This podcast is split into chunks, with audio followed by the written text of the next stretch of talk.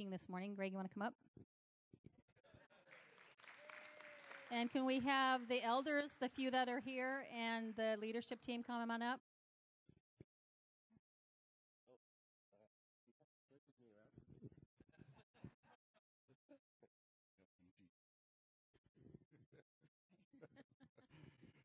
I got a word. Help, help him, Jesus.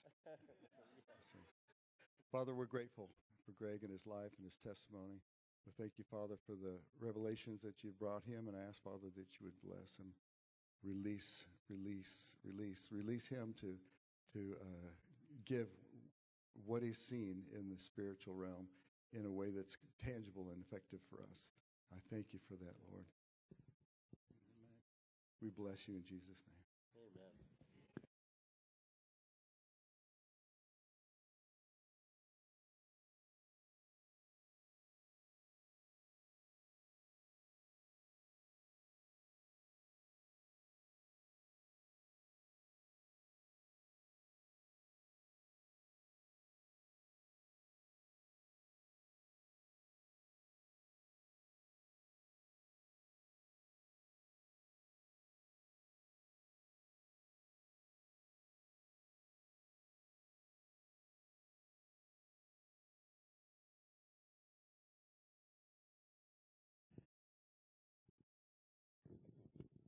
Hola. All right. Wow. So, um, so Doug and Sandy are off gallivanting, resting, and going to a uh, um, a vineyard conference. Is it? So, could we, when when I point the microphone towards you, could you guys give a big shout out and get rested and just it doesn't have to make sense, but just say hello to them, all right? One, two, three.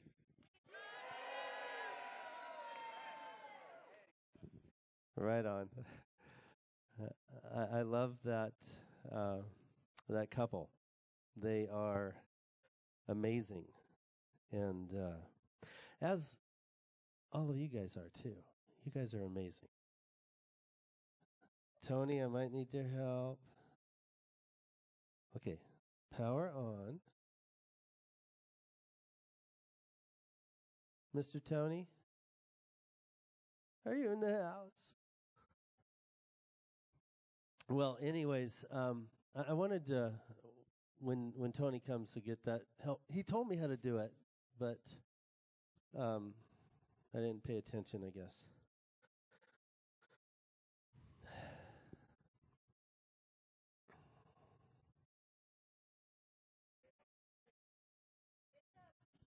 Well, that is, however,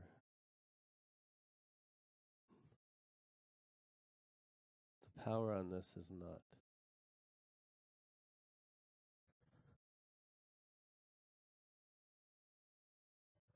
But there's no, nothing on the screen. Okay. Oh, that's right. You got to actually snap it on. Oh, and then it vibrated like you told me and then I hit the the the, the TV arrow, or just the arrow. we really practiced this right before. Not. Tony told me what to do, but um, he's he's coming to help me. But uh, uh, the last song that we sang, um, I love that song. Uh, all my life you have been faithful. All my life you've been so, so good. With every breath that I am able, I will sing of the goodness of God. In the first verse, I have to correct the first verse. I love you, Lord, for your mercy never, uh, never fails me. All my days I've been held in your hands from the moment that I wake up to the moment I lay my head. For me, my worship is 24 7. I, uh, by the grace and the mercy of God, I get to dream all night. And many, many times I wake up in tears because I have slept, thank you, in the presence of God. It's been my heart's cry to always be in his presence. It's been my life mission to always know that he's with me no matter where I go. Um, just uh, one of the fun dreams that I've had. Uh, I, I told it to Mari. Um, but there was one night I was I was dreaming, and Teresa and I, Teresa and I, we love to worship the Lord. I know that you guys do too. But this dream, we walked up into these up these stairs, and these there was these big brown doors. I don't know. In my dreams, I always have brown doors. Well, doors are normally brown, but um, there were these big tall doors, and there was a service going on inside, and I I heard people worshiping, and so we're going like, yeah, we're game. Let's go in. And so, as soon as you open up these doors, there were stairs that went down. I'm going like, all right, this is interesting. So, but the worship was so infectious. It was so inviting. So we start walking down these stairs and the the floor it was like in the basement. So as we walked further down more stuff got became visible. And i saw during worship people were flying. They were floating in the air as they were worshiping jesus. And i'm going like and i got about three quarters of the way down the stairs and i'm going like teresa let's go and I started flying around worshiping Jesus. And there was, uh, and there was, it was really interesting because at the bottom of the stairs, right up, there was a column. And there was this, and I don't understand why, but there was this elderly lady. She was all wrinkled and she was hanging from, with a body harness hanging from the ceiling. And she was just like, she was just into it like everybody else was, but she wasn't flying. She was, it was, it was like, even though she can't fly, we're going to catch her up anyways.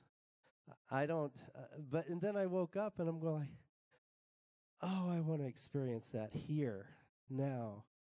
And there's times where God brings me places here where I'm not here, I'm flying somewhere. And I love that. I love that the Lord would love us so much that He. Um, actually, I, it's it's so hard to describe. So I, uh, my subject that I'm that I'm teaching on is worship. This is my favorite life endeavor. And um, I had a vision or a picture or a whatever you may call it, I believe from the Lord.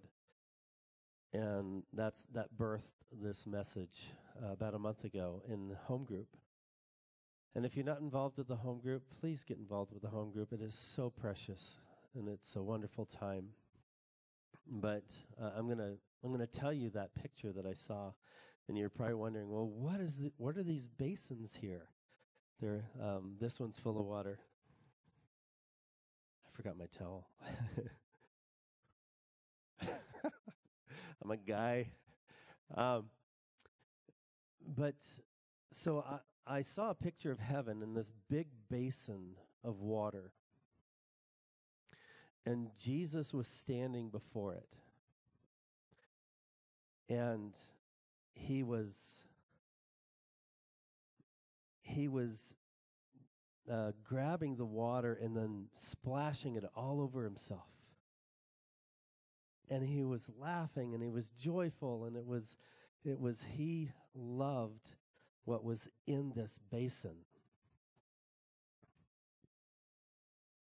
And i'm going like all right well that's that's interesting. What's what's that? What's that water? And he told me that this is the praises of his people. And so I want to uh, try and describe how important worship is in our life.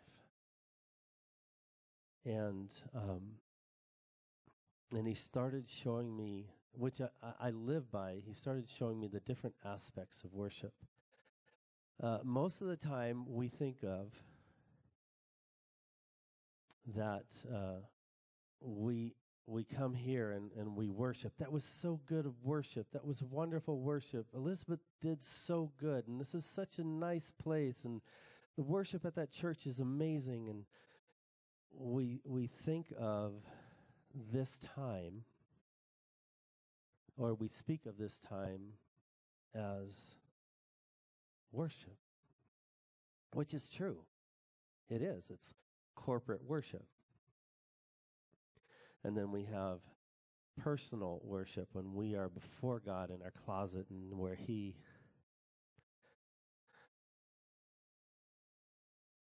visits us in that secret moment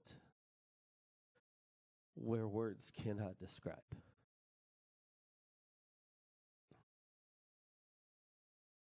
So, one of the things that I have discovered is worship has to be, has to be a free will offering. It cannot be coerced. It cannot be made up. It cannot be fake. And there was a time in my life where worship was fake to me because I got a whole bunch of accolades and I lived on those those attaboys before I knew the Lord. I was a worship leader before I knew the Lord. Isn't that interesting? The Spirit still used me because He gives out gifts to people without repentance. However, I love the praise of people more than I love to praise the Lord. And um, so it can't be fake. That's one of my the things that the Lord has eradicated from my life is uh, I cannot I cannot fake it. That's probably why I'm uh, a lot of times I'm in tears in worship, and they're just tears of gratitude and joy, and um, I'm just amazed at where God has taken taken me from. I have felt the pleasure of the Lord. I have felt the joy of the Lord. I have felt his tangible presence. I have felt the wind of the Holy Spirit. I have been empowered, strengthened, encouraged, and healed, taught, and stretched in the midst of worship. I have seen his power, his grace, his majesty, before my very eyes. He's actually taken me to heaven in the midst of worship.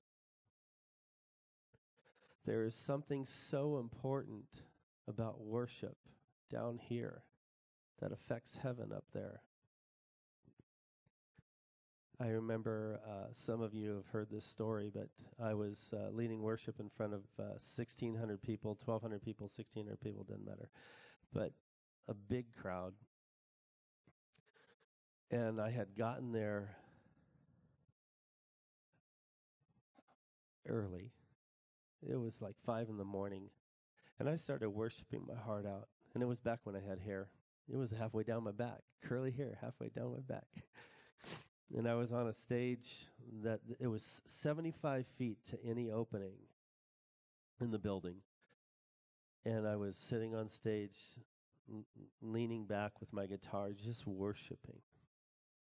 And all of a sudden, this gust of wind hits me in the face and blows my hair back, and I open up my eyes. And I say, I, I said, "That's cool," and I kept, and I kept worshiping. However, um, when we when it was time to to uh, start leading songs, um, I I remember I hit my guitar. There, I not, I didn't hit my guitar. I strummed a chord, and like an elevator, me and the spirit, my spirit got raised into heaven.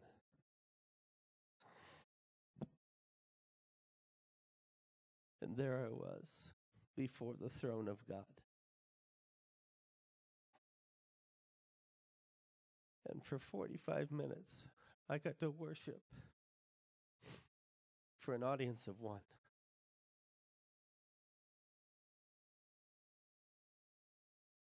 When things like that start happening in your life, it changes you, changes your perspective. It shows you what's important to your Father. And so, this is another aspect of what Jesus just recently showed me. Let's see here.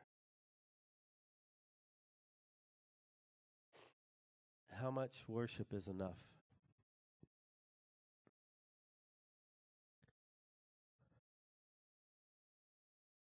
When does it stop? When should it stop?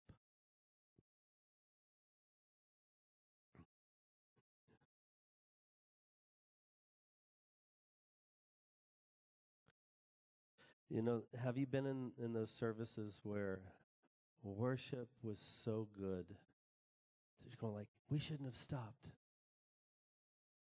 We should keep going.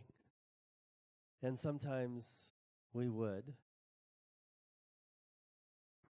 And you could go on in, in those moments you can go on forever.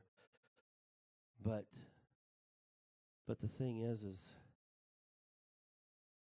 that was when we experience times like this, like, I don't ever want to leave, I don't ever want to have this stop, it doesn't have to. It just looks different, it feels different. That was wonderful for that moment in time. Now let's continue to worship. Right? And uh, you never want to leave that place. And here's the good news you don't have to. You don't have to leave the presence of God. Um, I need some Kleenex. I uh, I have terrible allergies, and Brittany says I'm sick, but I'm not.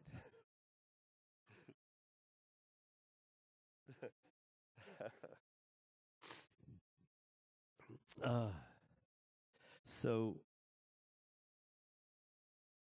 I better I gotta pull out my notes. So um, how much worship is enough? It's never enough. We're going to be praising and worshiping the King of Kings and the Lord of the Lords for eternity. Does that mean that we're going to be singing songs for eternity?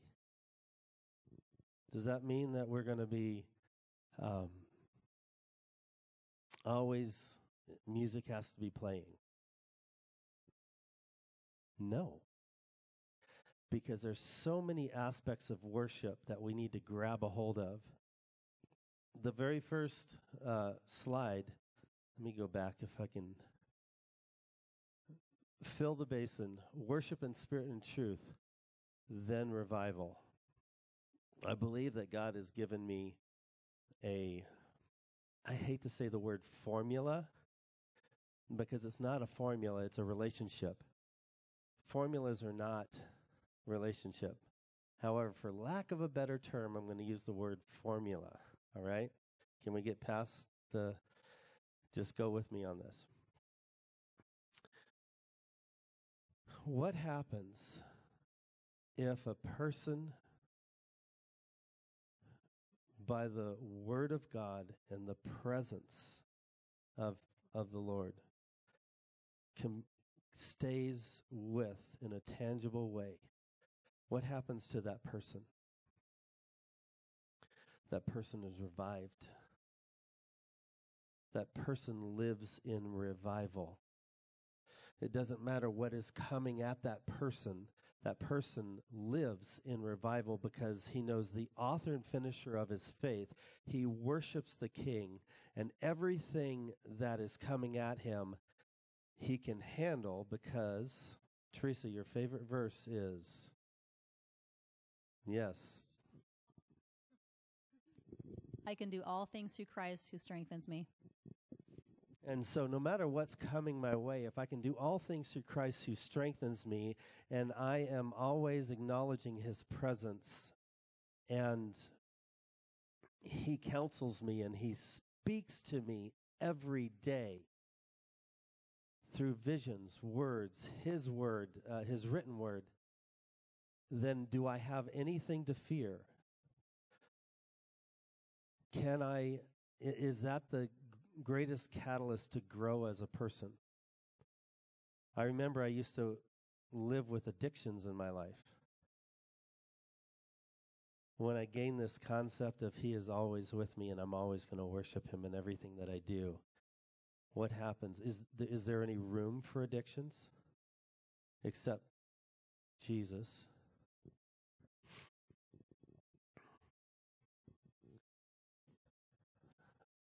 Let's see here. So a lot of times we think of um, if we just ha- if j- we just worshipped. I, I would love to worship in Jerusalem. Wouldn't that be cool? That's a that's a holy place. It's uh, we we label places as a better place to be than where we're at. So, like um, Jerusalem is a holy place. The Wailing Wall, Golgotha, uh, the Via Dolorosa, Bethlehem, the Mount of Olives, the borrowed tomb. Wouldn't that be amazing? It's an amazing place to visit and worship. That's a. Uh, however, I've found. I found that you can make holy places wherever, in anywhere you are. So, this place right here, Jesus dwells in me. This life is birthed for worship. This place is holy. It is just as holy as that place over there. When I'm at my shop, that place is holy because the King of Kings and Lord of Lords lives in me through the Holy Spirit.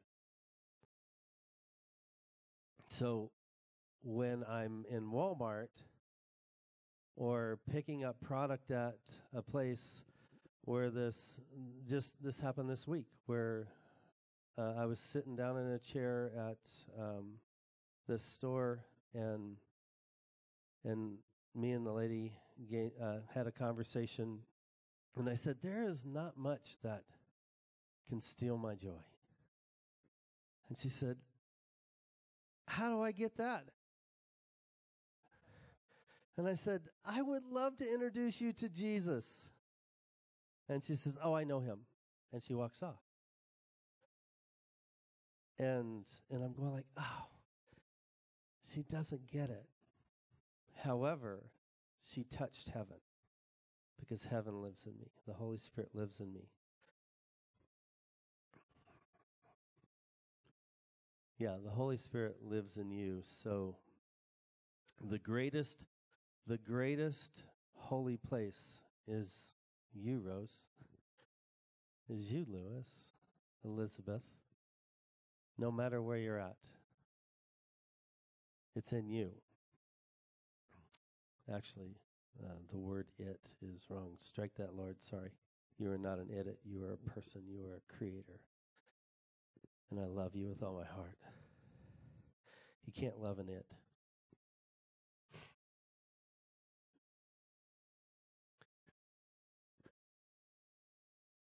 So we are fearfully and wonderfully made. Th- these are the things that the Lord washed over me when He was healing me and allowing me to feel and be in His presence. And, and if we realize this, if we let this wash over us, there's something that happens. We are fearfully and wonderfully made. We uh, were conceived in the mind of God before uh, the foundations of the earth.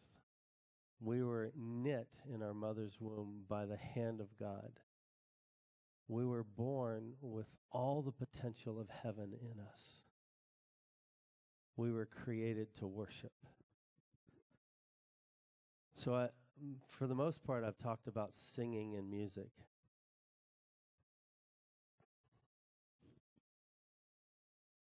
But I want to talk about the other ways that we must worship if we desire revival in ourselves and revival in this body and revival in this valley. Someone who loves sings differently, walks differently. In fact, everything changes. Some of the things uh, you used to do, you don't do, and some of the things you you never did, you do. John 15 uh, talks about we must remain in Him. How do you do that? How do you, can you just turn on the switch and say, I'm going to remain in you? It doesn't work that way. It's from glory to glory to glory. But it's the he gives us the desires of our heart. So what is the desire of our heart? I want to be in your presence 24 7, Lord, for the rest of eternity. That's my desire. Am I there yet? Absolutely not. Do I want that? Yes. Who is responsible for the growth, uh, for growing the fruit that's inside of you? Holy Spirit. Heaven has to do something that is predicated on what we do, I believe. And it's this reciprocating relationship.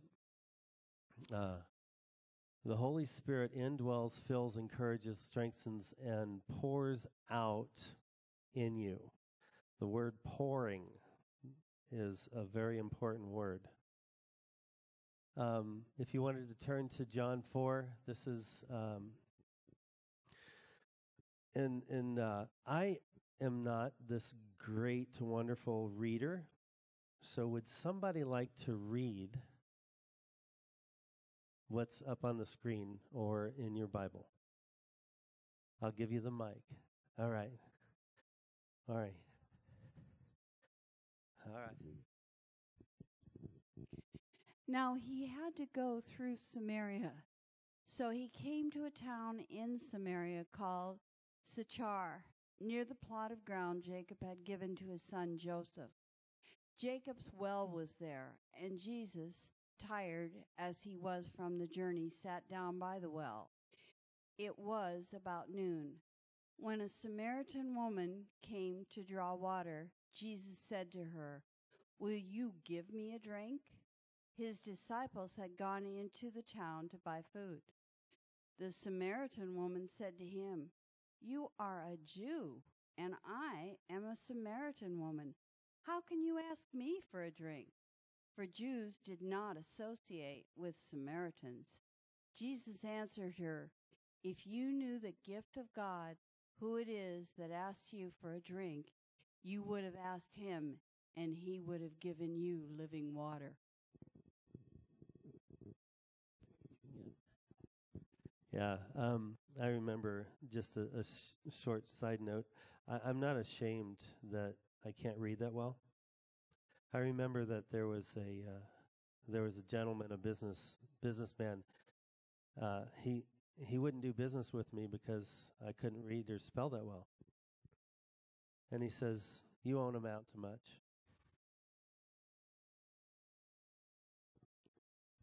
Absolutely, he was wrong. You know, Satan, he'll try and get you wherever he can get you. But I'm not ashamed of my weaknesses because in my weakness, he's made strong. Amen. So there was there was this thing that happened here. Jesus asked the Samaritan woman for some water. He wanted water. And then in turn, he said, I have something that you don't know of. I have water that will last forever. The living water. He was he's speaking of the living water. And so when I started reading this passage, I started to see a pattern of worship. He asks us for water. He gives us more. He asks us for water. He gives us more. This vision that I had of him in front of the basin, he asks for water.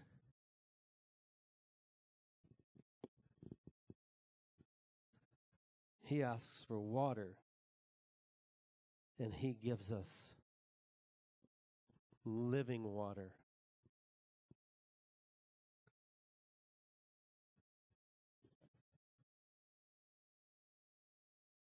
I'm going to try and read this. So, sir, sir, the woman said, "You have nothing to draw with, um, and the well is deep.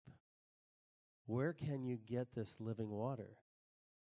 Are you greater than our father Jacob, who gave us, who gave us the well and drank from it, and as did also his sons and his livestock?" Jesus answered, "Everyone who drinks this water." will be thirsty again. But whoever drinks the water I give them will never thirst. Indeed, the water I give them will become in them a spring of water. Hang on. A spring of water welling up to eternal life. The woman then said to him, Sir, give me this water so I don't so I don't get thirsty and have to keep coming uh, here to draw water. She's not getting it yet. However, um, he told her, "Go and call your husband." And we we know this story where he says, "Go and call your husband." And uh, well, I'm not married. Well, yes, you're not married, but you've had five husbands already, and and then she gets excited and and then script down to 21, 23. And this is the culmination of all that. Yet a time is coming and has now come when the true worshipers will worship the Father in spirit and in truth, for they are the kinds of worshipers the Father seeks. God is spirit, and his worshipers must worship in spirit and in truth. The woman said, I know the Messiah called Jesus is coming. When he comes, he will explain everything to us. Then Jesus declared, I, the one speaking to you, I am he, the living water. So the time is here right now, wherever you are, in any moment, the time is the Father is seeking those who worship Him in spirit and in truth, no matter where they're at, what time it is, 24 7. I didn't used to dream spiritual dreams, but for the most part, I dream a spiritual dream every single night, and I wake up encouraged. Because I've given myself self over to worship, regardless of what people think, regardless of how I feel, regardless of what's coming my way that looks like it may destroy me, I'm going to turn my back to it and worship. Because I know that my God is bigger than whatever's coming my way. And I know that I mess up. And I know that He's bigger than my mess ups. Does that make sense?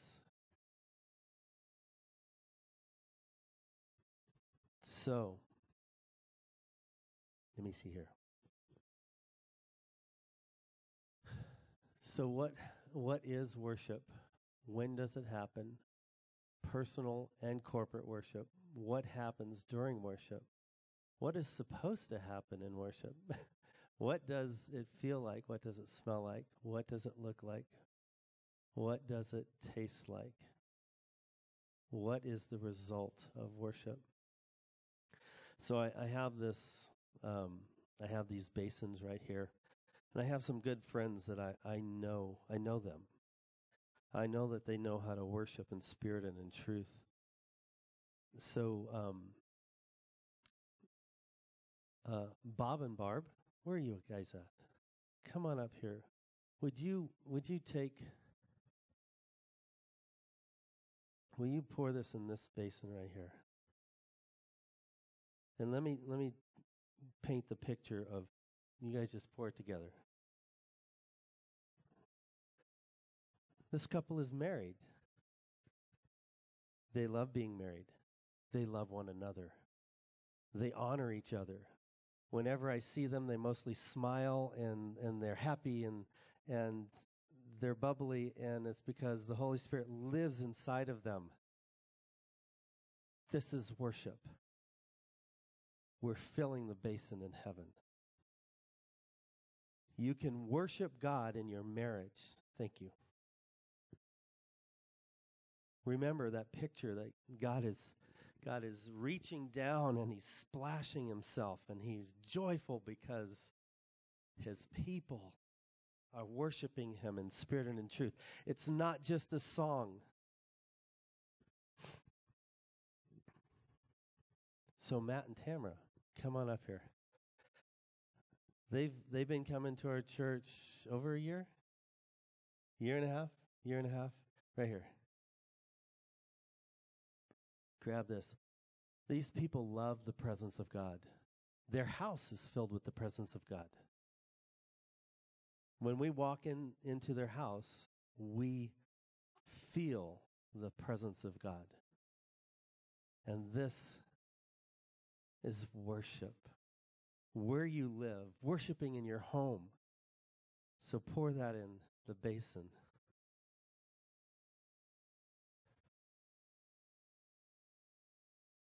All right. Mm. Newton Deanne, could you come up? Are you guys here? Come on up here. These guys, uh, they're friends of mine, and they're very generous. They are generous people, and they know how to honor God in, in their giving. Would you guys pour that in the basin?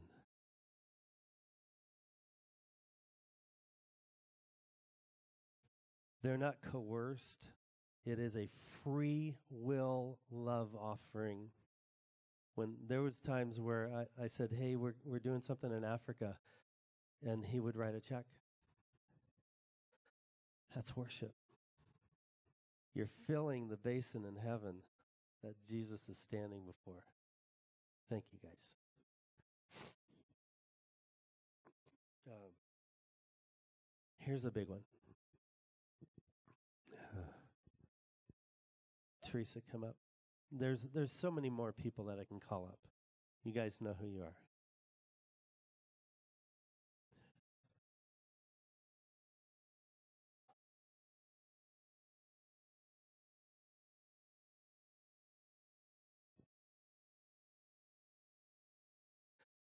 Do you know that forgiveness is worship?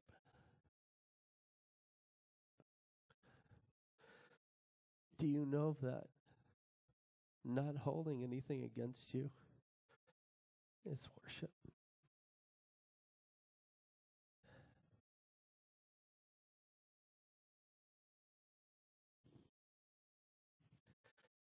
She knows how to worship. She's had to forgive me so many times. and yet she loves me. Such a picture of Jesus. Can you see why worshiping in spirit and truth and Jesus is before this? And he's just washing himself with joy. For those who worship in spirit and in truth,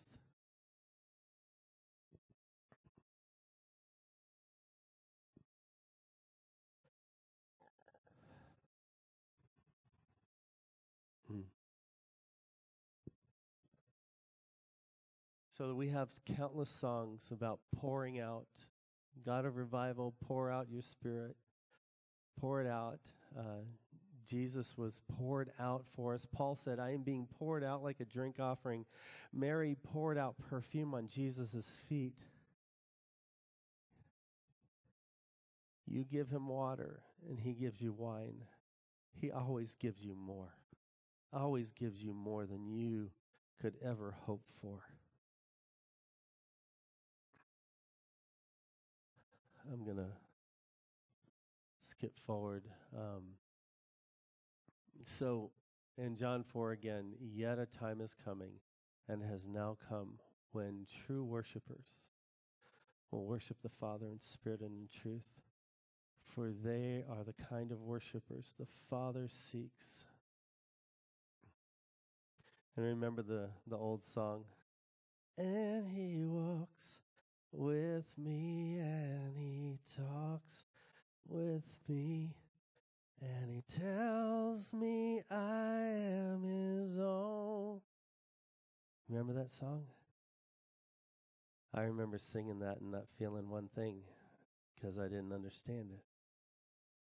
But day, today,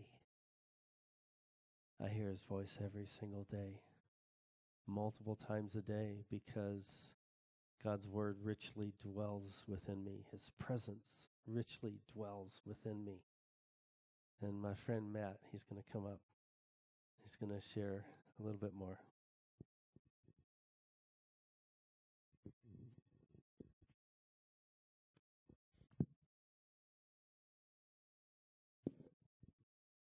I'm kind of wrecked right now. Hmm. I just want to honor this guy real quick.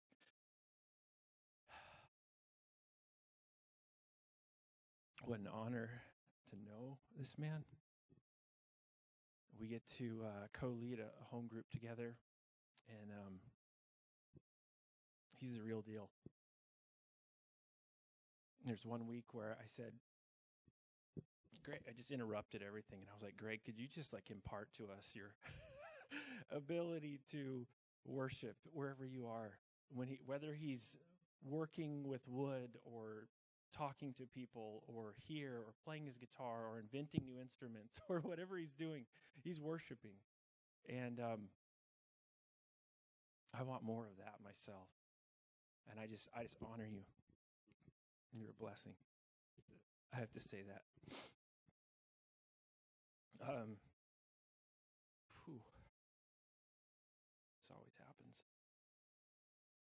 So how many of you have so uh, Greg told me he was going to share, and I started. Uh, I read the story of uh, the woman at the well again, and the Lord led me to read Acts. I read through the whole book of Acts. It was a few Sundays ago. We skipped church, and I read the book of Acts unplanned.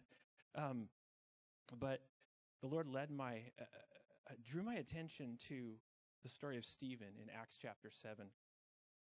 I didn't quite know why, and then a couple weeks after that, Greg uh, asked me to share. Um, how many of you know the story of Stephen, right? The first martyr.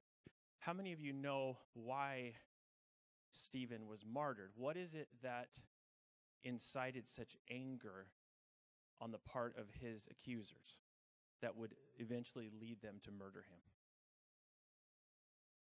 I'm going to read it to you, Acts chapter 6, Verse 13, it says, And they set up false witnesses who said, This man never ceases to speak words against this holy place. I'm going to skip down verse 14. For he heard For we have heard him say that this Jesus of Nazareth will destroy this place. They were angry, and what they used in terms of false witnesses was related to a specific place, the place of the temple. These religious leaders, they were more into the place than they were the person. And that is what angered them more than anything. And it was a lie.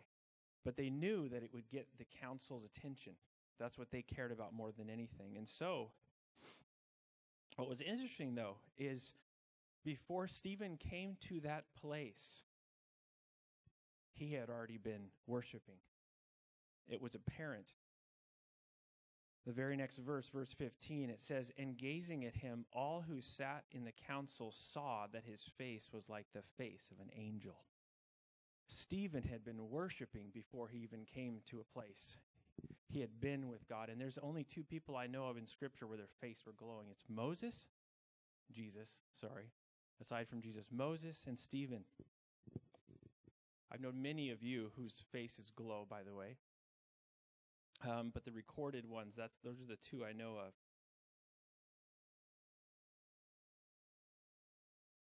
What was Stephen's response? I'll make this quick.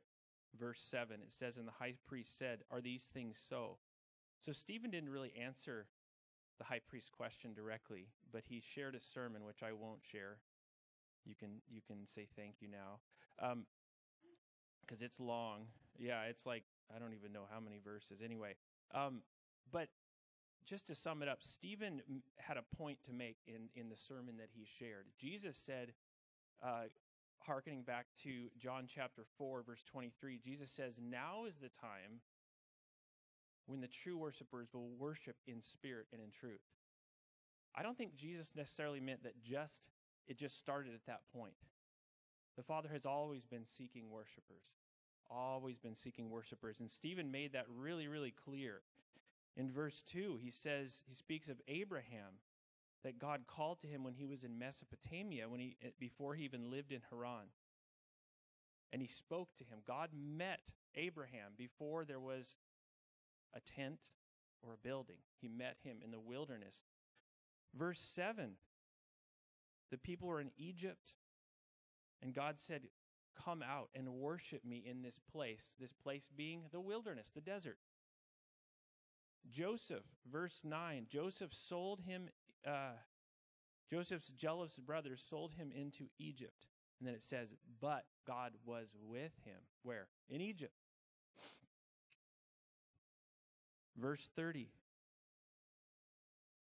Moses, an angel appeared to him in the wilderness at Mount Sinai in the flame of fire in a bush. God appeared to Moses in the desert. He said, Take off your shoes. Holy place. Verse 38. Speaking of Moses again, this is the one Moses, he speaks of Moses to the people. Stephen says, This is the one who was in the congregation in the wilderness with the angel. Who was the one? Jesus was in the wilderness speaking in the bush to Moses. And he says, These, This is the one you've rejected to the religious leaders. Verse 44 speaks of the tent in the wilderness that God had them build. David building a temple. And then this is this is the clincher, verse 48, I believe. Yeah, uh, yeah, verse 48. Yet the Most High does not dwell in houses made by hands. That's not where he dwells. Heaven is my throne and the earth is my footstool. What kind of house will you build for me, says the Lord? Or what is the place of my rest? Did not my hand make all these things? And then Stephen says, You stiff necked people, uncircumcised in heart, which is where God dwells, in heart and ears, you always resist the Holy Spirit. Holy Spirit's been seeking worshipers all along. God is where his people are. Wherever his people are, that's where God is. That's the point of Stephen's entire sermon. If you want it summed up, God is where his people are, and God's people are where God leads them to be. That's the point. Wherever. Here, there, at home, anywhere we get to worship wherever we are. And it's really ironic because you know the rest of the story. Stephen, what did they do? They took him outside the city and they stoned him. Instead of responding in repentance, they ground their teeth and they stoned him with rocks. And it's ironic because the ones who worshiped the sticks and the stones of the building killed a living stone as he was crying out for God to have mercy on them. Last night, when I was in bed sleeping, the Lord was speaking to me, uh, connecting all these different verses about what I was to share today. And he brought to my mind Luke 19:40. I'm just going to read it. Jesus says, "I tell you," he replied, "if they keep quiet, the stones will cry out during the triumphal entry. If the people keep quiet because the Pharisees said, "Tell them to shut up." Jesus said, "If the if they do not cry out, these stones will cry out." Verse 44, "They will dash you to the ground and the children within your walls, Jesus speaking of the enemies of Jerusalem, they will not leave one stone on another because you did not recognize the time of God's coming to you. They were worshiping God in the streets, and the Pharisees didn't want anything to do with it. 1 Peter 2 5 says, You yourselves are living stones, are being built up as a spiritual house to be a holy priesthood to offer spiritual sacrifices acceptable to God through Jesus Christ. So the Father is seeking, He's seeking you to worship Him. He's seeking still today, each of us to worship Him. But the question is, as Greg mentioned earlier, is will we respond? He, he is seeking us now will we respond? Will we respond like Stephen did? And if you do, you will glow like he did. And then when you come here glowing, that glow will grow. it will spread. Are you minister- ministering to the Father like the royal priests that he says that you are? Am I ministering to him like the priest that he says that I am? Before the days of tents, temples, church buildings, there was just a walk in the cool of the day.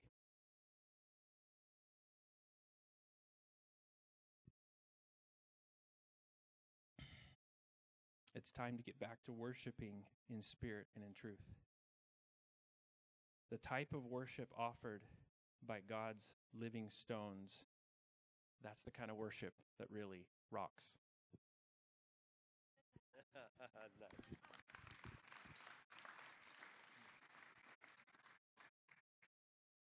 okay. So let's just recap real quick. I know that this is not a picture of Jesus in heaven, but it's probably David's uh, temple that he made. Uh, but this was the water vat or, or something like what I saw in heaven. And he was reaching down and just rejoicing in the in the praises of his people. So we must worship. Uh, true worshipers, uh, true worship goes to heaven. God is refreshed. Not that he needs refreshing. don't don't misunderstand me. But he's refreshed by our worship. Resources are released by heaven. We are poured out on and equipped. People get saved and worship and worship in spirit and in truth. So the the result is is look at the fruits of your of your worship of is it is it bringing something in your life that's maturing? And it, are you sharing? Um, so this is the this is the promise in, Joe, in Joel. I will pour out my spirit on all flesh. It's not I might or I could or I I'm going to withhold. It's I will pour out my spirit on all flesh. We become like Jesus. This is the end result. We become like Jesus. We come, become selfless. We see from a different perspective, a heavenly perspective. Healing spontaneously happens. This is the uh, this is the picture after the uh, the vision that I saw. Individually, when we worship Him with our life, our cup cannot contain what He has to give. Everybody around us should get wet with the Holy Spirit. And then corporately, He is ready to open up the heavens and to pour. So, in closing, this is. Uh,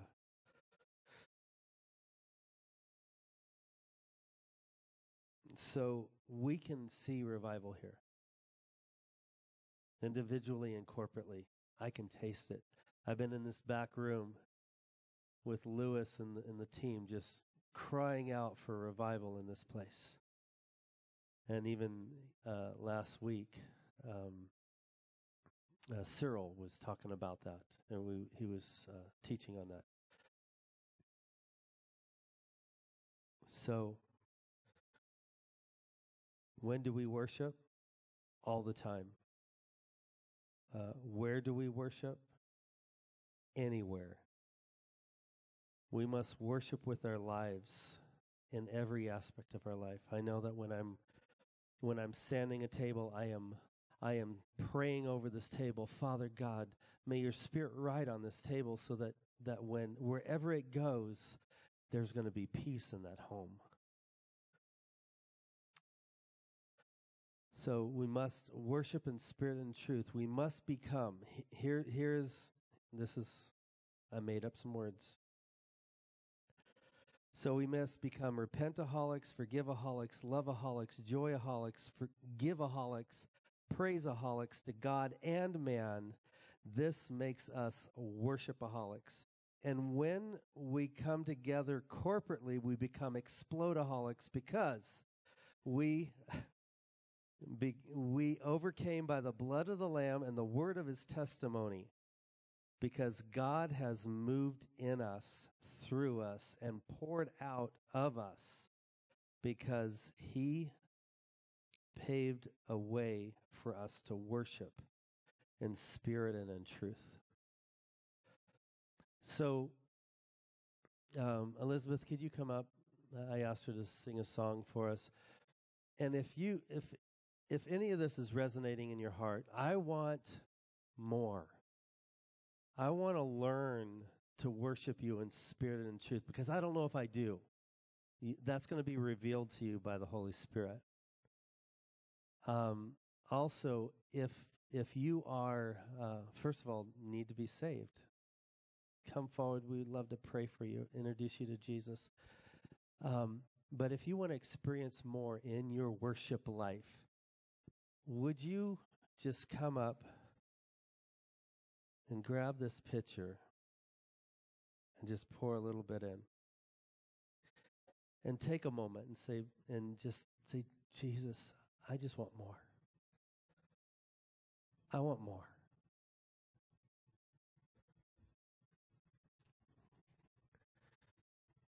So, Lord, as we, uh, Lord, it's all about worship, it's all about you.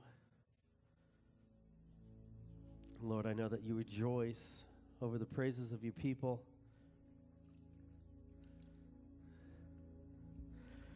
Lord, will we send enough up for you to bathe in? Lord, send revival to your people.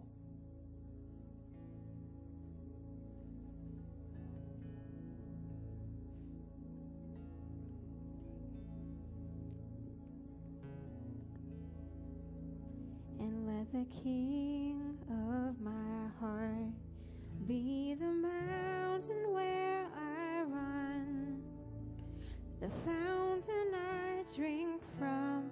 Oh, He is my song, and let the King of my heart be the shadow where I hide, the ransom for